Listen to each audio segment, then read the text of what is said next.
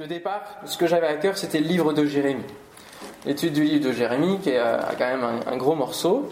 À chaque fois que j'ai un refuge, je fais euh, la semaine, pendant l'été, je fais un livre biblique, et puis sur, sur toute la semaine, on le lit en entier. Et puis, euh, de fil en aiguille, il y a eu tout un revirement. Et c'est basé quand même sur son appel prophétique qui est dans donc Jérémie chapitre 1er verset 10 et qui dit Regarde, je t'établis aujourd'hui sur les nations et sur les royaumes pour que tu arraches et que tu abattes, pour que tu ruines et que tu détruises, pour que tu bâtisses et que tu plantes. Et euh, quand j'ai étudié tout ce livre-là, puisque j'étais parti dans cet axe-là, euh, je l'ai parcouru, je l'ai écouté, je prenais des notes en même temps, et puis j'ai fait une considération globale de ce qui ressort, des thématiques qui ressortent, et de comment je peux l'aborder, l'axe vers lequel il faut euh, l'aborder.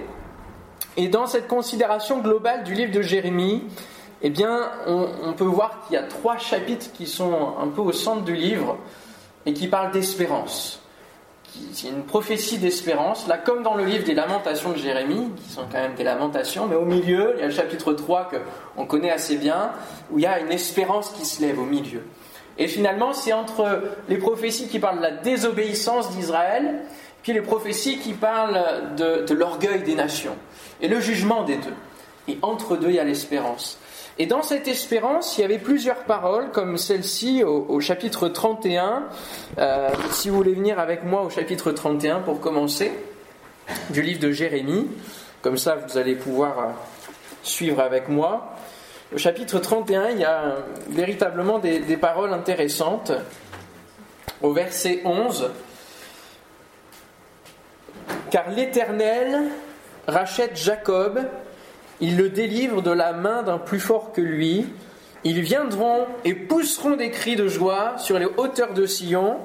Ils accourront vers les biens de l'Éternel, le blé, le mou, l'huile, les brebis et les bœufs leur âme sera comme un jardin arrosé, et ils ne seront plus dans la souffrance. Et puis verset 27, Voici les jours viennent, dit l'Éternel, où j'ensemencerai la maison d'Israël et la maison de Juda d'une semence d'hommes et d'une semence de bêtes. Et comme j'ai veillé sur eux pour arracher, abattre, détruire, ruiner et faire du mal, ça correspond à l'appel de Jérémie, les mêmes mots exactement, ainsi je veillerai sur eux pour bâtir et pour planter, dit l'Éternel. Et là, on a des versets qui sont quand même des clés de, ce livre de Jérémie. Et en considérant l'ensemble des chapitres, il y a plusieurs mentions, plusieurs références qui sont liées au champ lexical de, la végétation, du jardin.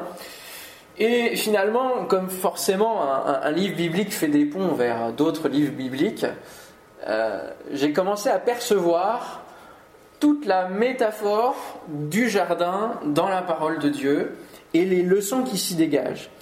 Et finalement, cette métaphore filée du jardin, elle est liée à des notions de plaisir et à des notions de, liberté qui sont recherchées par l'être humain profondément. Euh, quand on, quand on regarde notre société, notre société encore aujourd'hui avec les convois de la liberté, l'homme est, en quête perpétuelle d'une liberté. Euh, notre devise en est euh, le signe. Bon, si, on parle que de notre pays, mais il y, a toujours des, des soulèvements. J'entendais sur la route à la radio euh, quelqu'un qui a écrit le livre L'ère des soulèvements et qui dit que c'est régulier. Il y a souvent des soulèvements parce que les gens ont besoin d'une soupape de liberté. Ils sont en recherche de liberté et ils sont aussi en recherche de plaisir. L'homme cherche à être tranquille et à pouvoir faire ce qu'il veut, ce qui lui plaît. On a encore aussi dans notre langage en mai fait ce qu'il te plaît. Voilà, on a plein de choses qui, qui amènent, et aujourd'hui on est quand même dans une société de plaisir, de loisir, où les gens recherchent ce qui leur plaît. On ne tient plus un travail parce qu'on ne l'aime plus, alors on change et on, voilà, pour faire le travail qui nous plaît. Il y, a plein de choses qui sont en constante mutation dans une même vie et qui ne correspondent plus forcément aux générations passées où des choses étaient plus fixes. Et aujourd'hui, parce qu'on cherche en priorité à se faire plaisir. Et finalement, quand on regarde la parole de Dieu et la notion, cette métaphore du jardin, on se rend compte que Dieu euh, met un accent à vouloir mettre en place de pouvoir faire plaisir aux hommes qu'il a créés. Et pour cela, il a créé un jardin, qui est le jardin d'Éden, merci. Le jardin d'Éden qui veut dire Éden, jardin de, plaisir, des délices. Et on se rend compte qu'à partir de là, il va essayer de recréer, alors le jardin est le cadre de ce bon plaisir que Dieu veut mettre en place, et on sait bien ce que ça va, euh, quelle est la suite de l'histoire, et on se rend compte qu'à chaque fois Dieu va essayer de remettre en place un jardin, un bon cadre, pour faire plaisir à l'homme et, qui a un plaisir partagé, une joie partagée. Et finalement, de ça jusqu'à l'Apocalypse, on voit que Dieu euh, met en place cette métaphore et c'est extraordinaire. Donc, je vais essayer de vous partager les fruits, justement, de cette, de cette recherche, de cette étude qui va de l'Éden au paradis, de la Genèse à l'Apocalypse. Et donc, le titre de la grande étude, c'est de l'Éden au paradis, l'homme en quête d'un plaisir éternel. Alors nous sommes à l'épisode 0, puisqu'il n'y a rien, en effet. Et cet épisode 0, il s'appelle l'histoire avant l'histoire. Et je vais vous demander, ça c'est pas très commun, de pouvoir fermer les yeux pendant que je vais vous parler, là, sur quelques minutes, pour essayer de vous imaginer l'histoire avant l'histoire. Si vous faites comme vous voulez, hein. Mais en fermant les yeux, on se rend un peu mieux compte, on essaye d'imaginer avec nos propres images. Imaginez-vous dans le ciel, avant que la terre que nous connaissons soit créée. Il n'y a que, le ciel de Dieu qui, qui existe. Dieu est donc avec ses anges, des êtres créés et non éternels. Où sont-ils? Que se passe-t-il dans cet endroit?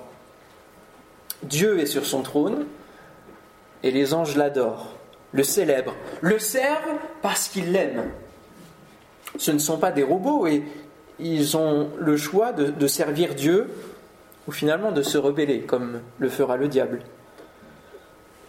Puisqu'Adam et Ève sont créés à l'image de Dieu, nous pouvons penser que le jardin d'Éden terrestre est également peut-être l'image d'un jardin plaisant pour Dieu, qui s'appellerait le jardin d'Élohim. Dans ce jardin, avant que la terre existe, je le rappelle, Plusieurs chérubins veillent les uns sur les autres à bénir le Seigneur et dansent devant le Seigneur, le servent. Ils marchent au milieu de pierres étincelantes qui ressemblent aux pierres de la Nouvelle Jérusalem. Au milieu de pierres en feu, tout brille, tout n'est que beauté. Et comme le dira Job, les étoiles du matin, au travers des anges, c'est un symbole des anges, éclatent en chants d'allégresse et tous les fils de Dieu poussent des cris de joie. L'un des plus beaux anges faisait le plaisir de Dieu. Mais il se trouve tellement bien que l'orgueil lui fait venir des idées de rébellion, de vouloir changer le système et de détrôner Dieu. Je suis de lui et donc je suis un peu comme lui. Je devrais être au même niveau que lui. Et à partir de là, il est suivi de milliers d'anges qui pensent la même chose. Mais Dieu est éternel et l'ange n'est que créature. Il est donc chassé, précipité de la montagne de Dieu, de la présence de Dieu, de, ce trône, de ce ciel, dans un abîme profond qui doit être gardé par l'Esprit de Dieu et non par des anges qui pourraient tomber à leur tour, peut-être par la séduction de cet ange déchu. Alors l'Éternel va, va créer, façonner cette terre informe et vide, composée de ténèbres en une planète où de nouvelles créatures pourraient former un peuple vivre une histoire à eux, mais en relation avec le Créateur qui est bon et amour, et partager à nouveau ce plaisir. Et voilà que le tentateur se retrouve en train de séduire les premiers hommes de la terre. Et l'histoire se répète. C'est l'homme qui est chassé à son tour, car il voulait être comme Dieu. Il perd son éternité et l'humanité est contaminée par le venin du péché. Alors Dieu nettoie et se trouve un homme, Noé, mais ce venin est tenace, les hommes cherchent l'éternité, le plaisir, mais sans aller vers le Créateur. Ils préfèrent vivre leur histoire entre eux et compter sur de faux dieux de la fertilité, de l'abondance et croire en toutes sortes de théories. Dieu se forme alors un peuple qui le suive, mais là encore, c'est le choix de la désobéissance. Alors Dieu met un terme au pouvoir du péché sur l'éternité et désire donner un accès une fois pour toutes à ceux qui veulent le suivre. Jésus est celui qui peut ouvrir la voie pour l'éternité. On le rejette et on le crucifie. Tout le monde pense que Dieu se fait marcher dessus, qu'on ne veut pas de lui, que c'est un Dieu faible, qui n'a pas prévu les choses en amont, et donc il n'y a pas de Dieu. Mais le plan est inversé. C'est lui qui se prépare un peuple qu'il adore volontairement et pour l'éternité en ayant compris qu'ils ne sont que des créatures qui doivent tout au Créateur et que leur plaisir, véritable plaisir, est de pouvoir placer leur confiance en lui et que le véritable plaisir est en lui car il est la source du vrai bonheur et de la vie éternelle. Ainsi, cette terre aura une fin comme le diable sera enfermé à jamais pour préserver le paradis de Dieu dans lequel il y aura la nouvelle terre les nouveaux cieux, la nouvelle Jérusalem et la suite de l'histoire pour l'éternité.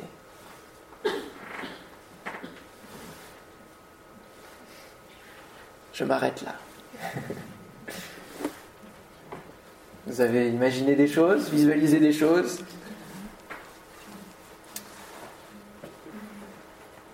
Un scénario possible.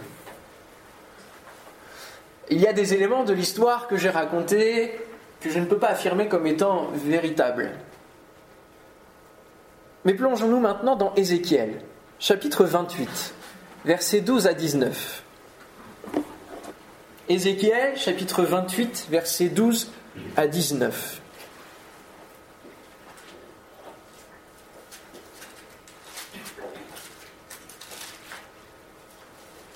L'histoire avant l'histoire. Ézéchiel 28, 12, Fils de l'homme prononce une complainte sur le roi de Tyr. Tu lui diras, ainsi parle le Seigneur l'Éternel. Tu mettais le sceau à la perfection, tu étais plein de sagesse, parfait en beauté. Alors, si vous avez des changements de mots, c'est peut-être parce que c'est dans la version Semeur. Je, vais naviguer cette semaine entre et Second. Soyez au courant. Tu étais plein de sagesse, parfait en beauté. Tu étais en Éden, le jardin de Dieu. Tu étais couvert de toute espèce de pierres précieuses, de sardoines, de topazes, de diamants, de chrysolites, d'onyx, de jaspe, de saphir, d'escarboucle, d'émeraude et d'or. Ça fait dix pierres en tout qui correspondent aux douze de la Nouvelle Jérusalem. Il en manque deux. Tes tambourins et tes flûtes étaient à ton service, préparés pour le jour où tu fus créé. Tu étais un chérubin protecteur aux ailes déployées. Je t'avais placé et tu étais sur la sainte montagne de Dieu. Tu marchais au milieu des pierres étincelantes. Tu as été intègre dans tes voies depuis le jour où tu fus créé jusqu'à celui où l'iniquité a été trouvée chez toi. Par la grandeur de ton commerce, tu as été rempli de violence et tu as péché. Je te précipite de la montagne de Dieu et je te fais disparaître, chérubin protecteur, du milieu des pierres étincelantes. Ton cœur s'est élevé à cause de ta beauté. Tu as corrompu ta sagesse par ton éclat, je te jette par terre, je te livre en spectacle au roi, par la multitude de tes iniquités, par l'injustice de ton commerce, tu as profané tes sanctuaires.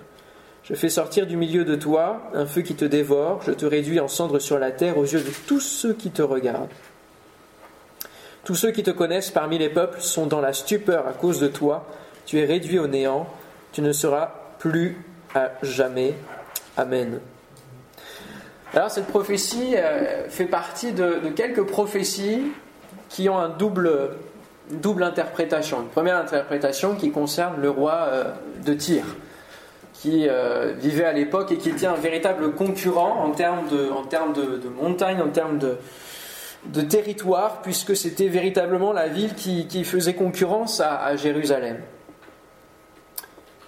Mais la double lecture, c'est aussi que ça concerne le diable et son, son statut d'ange auprès de Dieu, et puis sa chute, son élévation par l'orgueil, et, sa chute sévère qui est euh, le simple, le, simple coup d'arrêt de la part de Dieu. Et euh, cette prophétie-là, on, ne peut pas la nier avec d'autres, qu'il y a forcément plein d'éléments qu'il est difficile de, rapporter directement au, roi de Tyr, comme les termes chérubin protecteur, comme euh, tu étais sur la sainte montagne de Dieu, il, il était plutôt sur l'anti-montagne de Dieu, euh, le, roi de Tyr. Donc euh, voilà, les pierres précieuses, marcher, le jardin de, Dieu, y a plein de choses où là, on a véritablement plus une description de l'ange déchu que du roi de Tyr à proprement parler. Et par ailleurs, quand on regarde le texte de plus près, on ne l'a pas lu, mais les quelques versets qui précèdent, vous avez une nuance. C'est-à-dire que euh, Dieu dit à Ézéchiel de parler sur le prince de Tyr, et quelques versets après, ce qu'on a lu, c'est de parler sur le roi de Tyr. Vous avez le prince qui établit qui est le véritable monarque physique, vous avez le roi, celui qui règne sur ce monarque. Le roi de Tyr, le roi, euh, le prince de ce monde, mais qui a un maître au-dessus de lui, eh bien le, diable.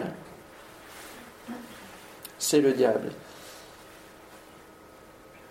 Alors, c'est un scénario possible, ce que je vous ai expliqué sur sa, sur sa chute. Il y a eu plein de commentaires différents sur ce qui s'est passé, pourquoi la Terre était informée vide, euh, voilà, pourquoi il y avait un certain chaos alors que, alors que finalement, ce que Dieu crée est souvent très beau, euh, voilà, est toujours très bon. On le voit à la création, dans le récit de la création, à chaque fois, c'est l'Éternel trouvera que ça c'était bon. Et euh, je ne m'étendrai pas dessus, mais j'aimerais que l'on puisse, euh, juste dans cette étude sur l'éternité, voir, puisque c'est une introduction, hein, on va rentrer dans le vif du sujet à partir de demain, juste vous rappeler qu'on fait donc une approche globale et qu'on voit l'harmonie divine sur l'ensemble des textes de la parole de Dieu.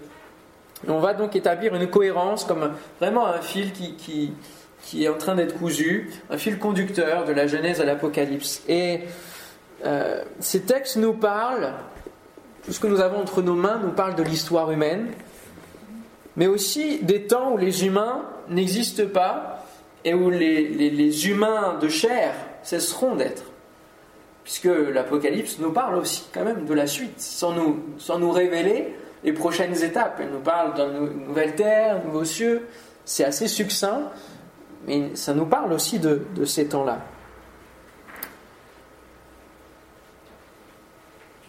La Bible nous, nous évoque qu'il y aura, après la fin de cette terre, telle que nous la connaissons, et donc des nouveaux cieux, nouvelle terre, nouvelle Jérusalem. Ces visions reçues par des êtres humains conduits par Dieu, sont nombreuses et constituent une grande partie de la Bible. Et finalement, tout l'aspect prophétique a une large part dans, les livres de la parole de Dieu.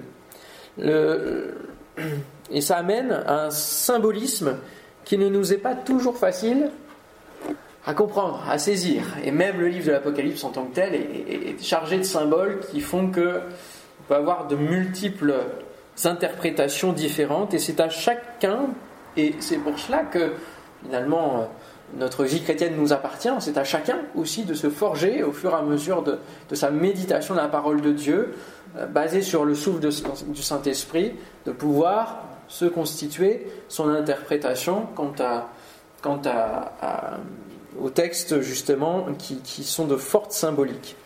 Maintenant, quand on prêche, quand on apporte la parole de Dieu, on ne peut pas seulement apporter son angle de vue, il faut aussi avoir un ensemble et, comme je disais, une approche globale. On ne peut pas euh, faire n'importe comment des interprétations, et il y a un cadre à l'interprétation de la parole de Dieu. Et c'est ça que j'aimerais rappeler, qu'on va s'attacher au texte et à garder une cohérence entre les textes, pour ne pas faire dire n'importe quoi à la parole de Dieu et faire en sorte que euh, un texte ne devienne pas doctrine, ou vérité fondamentale juste sur un seul verset, mais qu'il y ait une, cohérence, une harmonie divine.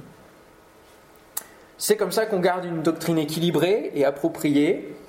Et justement, suite à la lecture d'Ézéchiel, on en prendra un autre qui sera dans la même veine pour euh, véritablement compléter et être euh, dans cet équilibre. Nous ne pouvons pas tout expliquer de, du fonctionnement du ciel. Nous n'y sommes pas.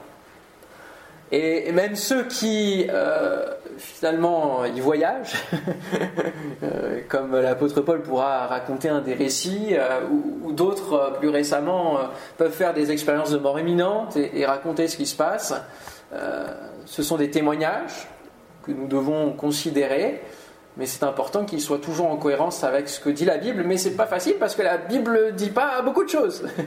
Donc,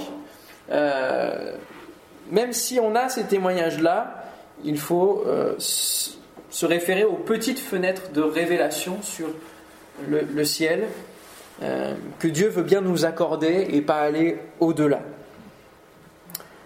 Donc comprenez bien que la, première euh, manière de pouvoir vous faire imaginer les choses est un scénario possible, mais entre, entre d'autres possibles également.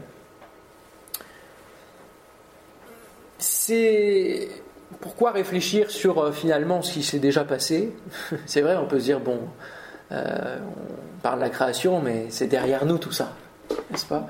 Euh, et puis le ciel avant, bon bah on ne sait pas commencer, on va pas commencer à faire des tas de, débats sur, sur ce qui s'est passé avant. Avant c'était avant, maintenant on avance. Et puis c'est biblique parce que ne hein, faut pas regarder en arrière, faut aller vers l'avant, c'est ce que dit Paul. Bon, mais en tout cas, regarder le passé nous permet de comprendre où on en est maintenant. Euh, que ce soit dans nos propres vies, mais que ce soit aussi pour l'humanité. C'est-à-dire que aller voir un petit peu comment ça s'est construit et voir les causes nous permettent de comprendre le mal d'aujourd'hui, la problématique d'aujourd'hui. Et finalement, euh, ce que l'on va voir au fur et à mesure de, ces jardins-là passés, mais aussi les futurs, c'est de pouvoir comprendre là où on en est aujourd'hui et comprendre euh, notre situation mondiale et puis la situation du cœur humain. Pourquoi il est si tortueux par-dessus tout, comme le dira Jérémie, justement. Et ce verset, que le cœur est tortueux par-dessus tout, est très proche de, quelques autres versets qui nous parlent justement de, cette image de la végétation. Sur le thème de l'éternité, il est capital donc de pouvoir rappeler que l'éternité n'a pas de fin. Hein, souvent, quand on parle d'éternité, on, justement, on, réfléchit puis on se dit, on est noyé un petit peu hein, quand on se perd dans l'éternité, à réfléchir à l'éternité, on se dit, mais il n'y a pas de fin, puis pas de fin, puis n'y a jamais de fin. C'est un petit peu euh, euh, déroutant, mais finalement, l'éternité, elle n'a pas de début non plus. Et on est tellement ancré dans le haut commencement de la jeunesse, ou au commencement aussi de l'évangile de Jean, qu'il faut juste nous rappeler que l'éternité, eh bien, elle était aussi euh, avant nous. Et cela nous permet de comprendre que nous ne sommes pas euh, le centre du monde divin. On a, on a quand même une forte tendance à, regarder notre nombril et à se prendre pour le centre du monde. et peut-être le centre du monde divin, mais nous ne sommes qu'une virgule dans l'éternité. Une virgule dans l'éternité ça va peut-être nous, faire bizarre, hein, mais c'est important de, se le dire. Mais Dieu nous a voulu et Dieu nous aime. Alléluia. Et il désire autant nous faire plaisir que nous recherchons eh bien, euh, ce plaisir. Et en suivant le diable, l'homme a rejeté complètement l'idée d'un Dieu qui veut prendre soin de nous et partager sa joie. Euh, la plupart des gens voient Dieu comme un Dieu qui punit, puis ça a été, ça a été bien, bien mis dans, la tradition aussi, dans le fond euh, religieux, en tout cas dans notre pays, quand même, que, que Dieu est, voilà, c'est ce père fouettard, c'est celui qui, qui punira si, euh, si l'enfant fait des bêtises, etc. Et, et on a quand même cette, image-là de Dieu qui est cassée, parce que Dieu veut avant tout et a créé l'homme pour partager une joie, partager une relation, un plaisir. Alors ces hommes-là, eh bien, ils vont chercher et la conclusion qu'on peut voir, c'est qu'ils vont aimer le plaisir plus que Dieu. C'est une des conclusions du Nouveau Testament. C'est là qu'est le problème. c'est là qu'est le problème. Avec toutes ces, euh, réflexions, laissez-moi vous dire qu'il y a quand même de l'espoir. Il y a de l'espoir et c'est ça qui est notre motivation c'est l'espoir comme motivation pour le chrétien. Cela fait donc bien longtemps que le diable distille son venin, et puis on y reviendra, hein. mais cela ne durera pas pour l'éternité. Autant Dieu est immuable, Dieu reste le même, son fondement ne, tremble pas, il est sur son trône et, il y reste. Autant le diable qui veut nous faire croire sa grande puissance n'est pas éternel dans son pouvoir. Alléluia et euh, ça se terminera. Il a une fin et elle est marquée en Ésaïe chapitre 14, verset 3, et si vous voulez bien venir avec moi dans cet autre prophète, Ésaïe, chapitre 14, verset 3.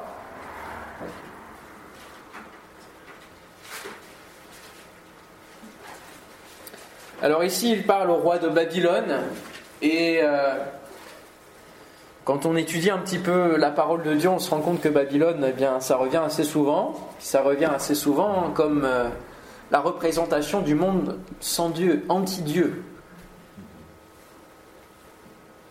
Donc il y a là encore une représentation. Ésaïe 14, 3, au jour où l'Éternel t'aura accordé du repos après ta peine et ton tourment, et après le dur esclavage auquel on t'aura asservi, tu chanteras ce chant pour te moquer du roi de Babylone. Oui, tu diras comment est-ce possible? L'oppresseur n'est plus là Fini la tyrannie L'Éternel a brisé le bâton des méchants, le sceptre des despotes. Celui qui dans sa rage frappait les peuples par des coups sans relâche et qui dans sa colère opprimait les nations, maintenant à son tour est poursuivi sans trêve. Toute la terre est en repos, elle est tranquille et des cris d'allégresse retentissent partout. Les cyprès même sont heureux de sa chute et les cèdres du Liban disent Depuis que tu t'es effondré, le bûcheron ne vient plus nous abattre. Le monde du séjour des morts en bas est en émoi à ton sujet pour t'accueillir à ta venue. Pour toi on réveille les ombres et tous les princes de la terre. On a fait lever de leur trône tous les rois des nations. Eux tous, ils s'adressent à toi en te disant Toi aussi, tu es maintenant sans force comme nous Te voilà donc semblable à nous Ton orgueil est précipité dans le séjour des morts ainsi que le son de tes luttes. Les vers sont maintenant ta couche, la vermine ta couverture. Comment es-tu tombé du ciel, astre brillant, fils de l'aurore? Toi qui terrassais les nations, comment est-il possible que tu aies été abattu à terre?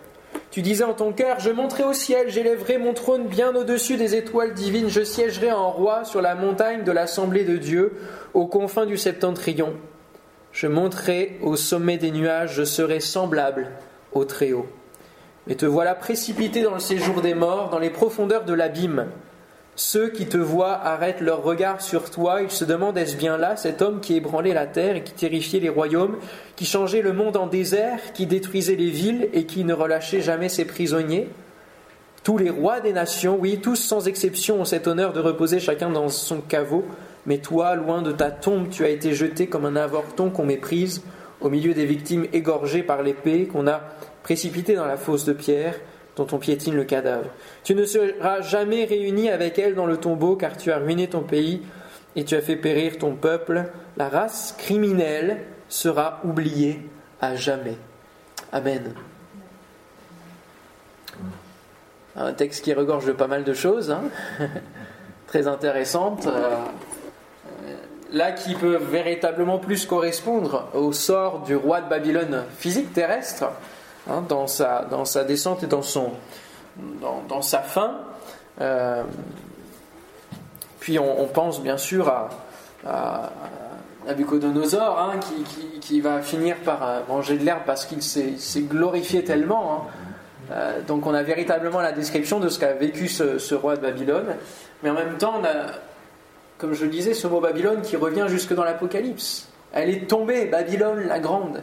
C'est véritablement le système anti-Dieu qui, euh, qui, est aussi représenté au travers de cela et, l'esprit du malin. L'esprit du malin qui, euh, qui veut euh, bien gérer la terre et, et on a, vous voyez, donc les cèdres du Liban, les cyprès, on a l'image ici du, des arbres, et donc on va voir aussi toute la dimension de l'arbre, parce que dans le, dans le jardin d'Éden, il y avait l'arbre de vie, et on va voir sa place combien centrale, qui revient dans le dernier chapitre de l'Apocalypse. Euh, c'est très très fort, on va voir ça ensemble aussi pendant ces quelques jours. C'est euh, juste super. Et puis on verra aussi, euh, il dit qu'il changeait le monde en désert, qu'il détruisait les villes, qu'il ne relâchait jamais ses prisonniers. On voit que quand on sort du jardin, eh bien, on atterrit dans un désert. Et on verra aussi toute cette image-là du, désert et du, yo-yo euh, auquel va, prendre place le, peuple d'Israël entre jardin de Dieu et, désert. Et ils sont nombreux dans la parole de Dieu. Finalement, comme le roi de Tyr, le roi de Babylone est donc une représentation du monde anti-Dieu, ce sont des concurrents de l'Éternel, s'octroyant les mérites de leur succès. Mais comme je le disais, il y a de l'espoir pour celui qui cherche son plaisir en Dieu, l'éternité auprès de celui qui s'appelle l'Éternel. Auprès de qui d'autre pourrions-nous trouver la véritable vie, le véritable plaisir que l'Éternel, celui qui a tout créé? La tyrannie va prendre fin et comme nous le dit la parole, il faut persévérer jusqu'à la fin pour être sauvé et avoir droit de manger de l'arbre de vie. Cet arbre que l'humanité va chercher à recréer par elle-même, loin de Dieu. Et nous verrons aussi euh, de, grandes choses par rapport aux différentes divinités d'Israël et des nations. Et nous verrons au fil de cette étude la volonté divine inlassable de refleurir les déserts qui sont sur la terre, refleurir notre cœur, euh, remettre en état notre vie. Alléluia. Non seulement physiquement, mais aussi spirituellement, et surtout spirituellement. Et donc tous les moments importants de l'histoire de l'humanité se passent dans un jardin. Qu'ils soient vrais, symboliques, les notions agricoles, en tout cas, sont nombreuses et font partie des cycles divins institués par Dieu. Euh, sur la route, je, réfléchissais aux saisons en voyant les arbres, en voyant les, alors les, couleurs du ciel sur les arbres, parce que les arbres là sont un petit peu tous grisonnants. Mais euh, il y a des saisons et on verra aussi comment pourquoi Dieu a institué toutes ces saisons-là, ce que ça représente. Alors de l'Éden au paradis, entrons dans la quête de l'homme vers le plaisir éternel. Ça marche? Vous êtes OK pour ça? Vous allez me dire, j'ai pas trop le choix. Bah, vous avez le choix de, m'écouter ou pas, mais en tout cas, euh, je pense que le Seigneur va nous, mettre sous nos yeux des, véritables pépites et pour moi, ça a été vraiment un, régal, et ça l'est encore, puisque je suis en train de la terminer, euh, cette étude, mais c'est un vrai régal de, voir la, grandeur de la parole. Moi, c'est toujours un émerveillement. Euh, je, fouille, je, fouille, et puis quand je découvre le truc, je, reste ébahi, quoi. Je me dis, Seigneur, t'es trop fort.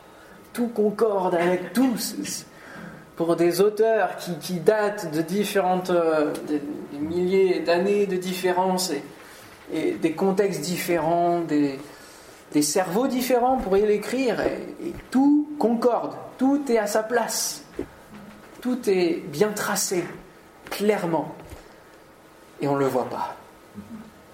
On ne le voit pas, c'est dans la terre. Et il faut qu'on soit des chercheurs, des chercheurs justement de ces pépites et de, cette cohérence divine. J'avais eu l'occasion euh, pendant le confinement, puisqu'on était eh bien, un peu plus euh, chez soi, euh, d'avoir eu vraiment cette chose qui est montée de, cette série qui s'appelle Traverser la nuit de ce monde, et c'était un parallèle là de la métaphore de la nuit, et la fin de la nuit et du jour, la lumière et des ténèbres, sur toute la parole. C'était incroyable. Alors il y, a, une bonne chose dans les études, c'est qu'il y a les livres en tant que tels qui sont une source incroyable, et puis il y a aussi ces thématiques-là, ces symboliques-là, qui appartiennent vraiment euh, au, langage de Dieu et qu'il nous faut euh, eh bien, euh, comprendre, voir pour progresser, se fortifier dans le Seigneur, et puis comprendre de quel plan nous sommes l'objet, qui a un plan parfait, un plan d'amour excellent. Alléluia. Que son nom soit béni. On prie le Seigneur, on lui remet cette semaine. On peut euh, véritablement prier ensemble. Pour que ce soit pas juste une semaine où on se fait du bien, où on a des pépites, c'est super, il y a des choses qu'on va découvrir, qu'on va, qu'on va voir sous un autre angle, euh, mais qu'on ait aussi ensemble une véritable communion où euh, le fruit de l'esprit s'exerce et où les dons de l'esprit s'exercent. Alléluia. Où on puisse goûter le fruit de chacun, ce que l'Éternel a donné à chacun. Alléluia. Et que nous puissions repartir aussi avec peut-être des paroles précises, des choses qui, que Dieu veut mettre euh, sous nos yeux pour nous personnellement, qui concernent notre vie, qui concernent des situations, des domaines qui ont besoin d'être éclairés. et moi-même, j'ai besoin aussi d'être conduit encore par le Seigneur pour mon ministère. Et, je, prie que vous soyez utilisés pour me bénir. Alléluia. Seigneur, nous te louons et nous voulons te consacrer cette semaine-là qui arrive. Elle t'appartient et je pense que ce n'est pas pour rien que tu nous as réunis. Ce n'est jamais pour rien. Il n'y a pas de, hasard avec toi, tout est bien, bien cadré et bien, bien prévu. Et Seigneur, cette semaine-là est aussi prévue de ta main. Et Seigneur, je veux te prier pour que chacun d'entre nous, nous soyons euh, fortifiés, nous soyons rendus bouillants, Seigneur, en toi, au nom de Jésus.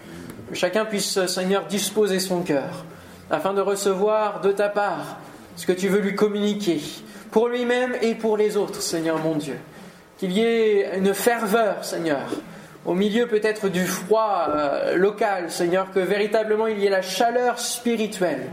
Au nom de Jésus, je te prie pour que nous ayons des réunions de feu. Au nom de Jésus-Christ. Merci Seigneur de venir encore mettre euh, ton esprit de réveil dans nos vies. Au nom de Jésus.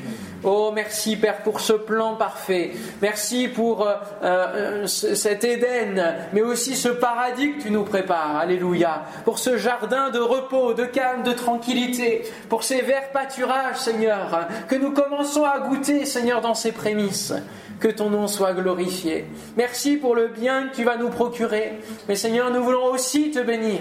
Nous voulons aussi, Seigneur, encore euh, trouver du plaisir à être en toi, du plaisir à, confesser ton nom, à dire oui, Seigneur éternel, je t'appartiens, je te suis, parce que Seigneur, tu es mon tout, tu es la source de toutes choses, alléluia. Tu es celui qui est ma solidité, tu es mon tronc, tu es mon arbre, alléluia. Et Seigneur, je veux être en toi, je veux être un sarment bien greffé au cep. Oh, merci Jésus de ce que tu viens communiquer, Seigneur, à chacun d'entre nous, euh, cette communion fraternelle qui va nous faire vivre des miracles, Seigneur. Nous voulons nous attendre à des miracles. Et par rapport à cette liste de prières, nous voulons, Seigneur, te prier que déjà tu commences ou tu continues, Seigneur, parce que toi seul sais où, tu en es de tes affaires. Mais, Seigneur, à agir dans ces personnes qui ont été citées. Seigneur, tu vois les, assauts de l'adversaire sur tes serviteurs, sur tes servantes, sur tes enfants. Et Seigneur, nous voulons euh, contrer ces choses par l'intercession, parce que tu nous y invites. Et Seigneur, merci parce que tu stoppes déjà des maladies. Tu, tu, tu fais comprendre, Seigneur, les stratégies euh, à adopter, Seigneur mon Dieu, pour ces personnes dans la prière et, et, et, dans la direction avec toi. Tu leur donnes des paroles qui vont être des paroles de, de libération, de délivrance au nom de Jésus. Merci Père. Amen. Amen. Alléluia.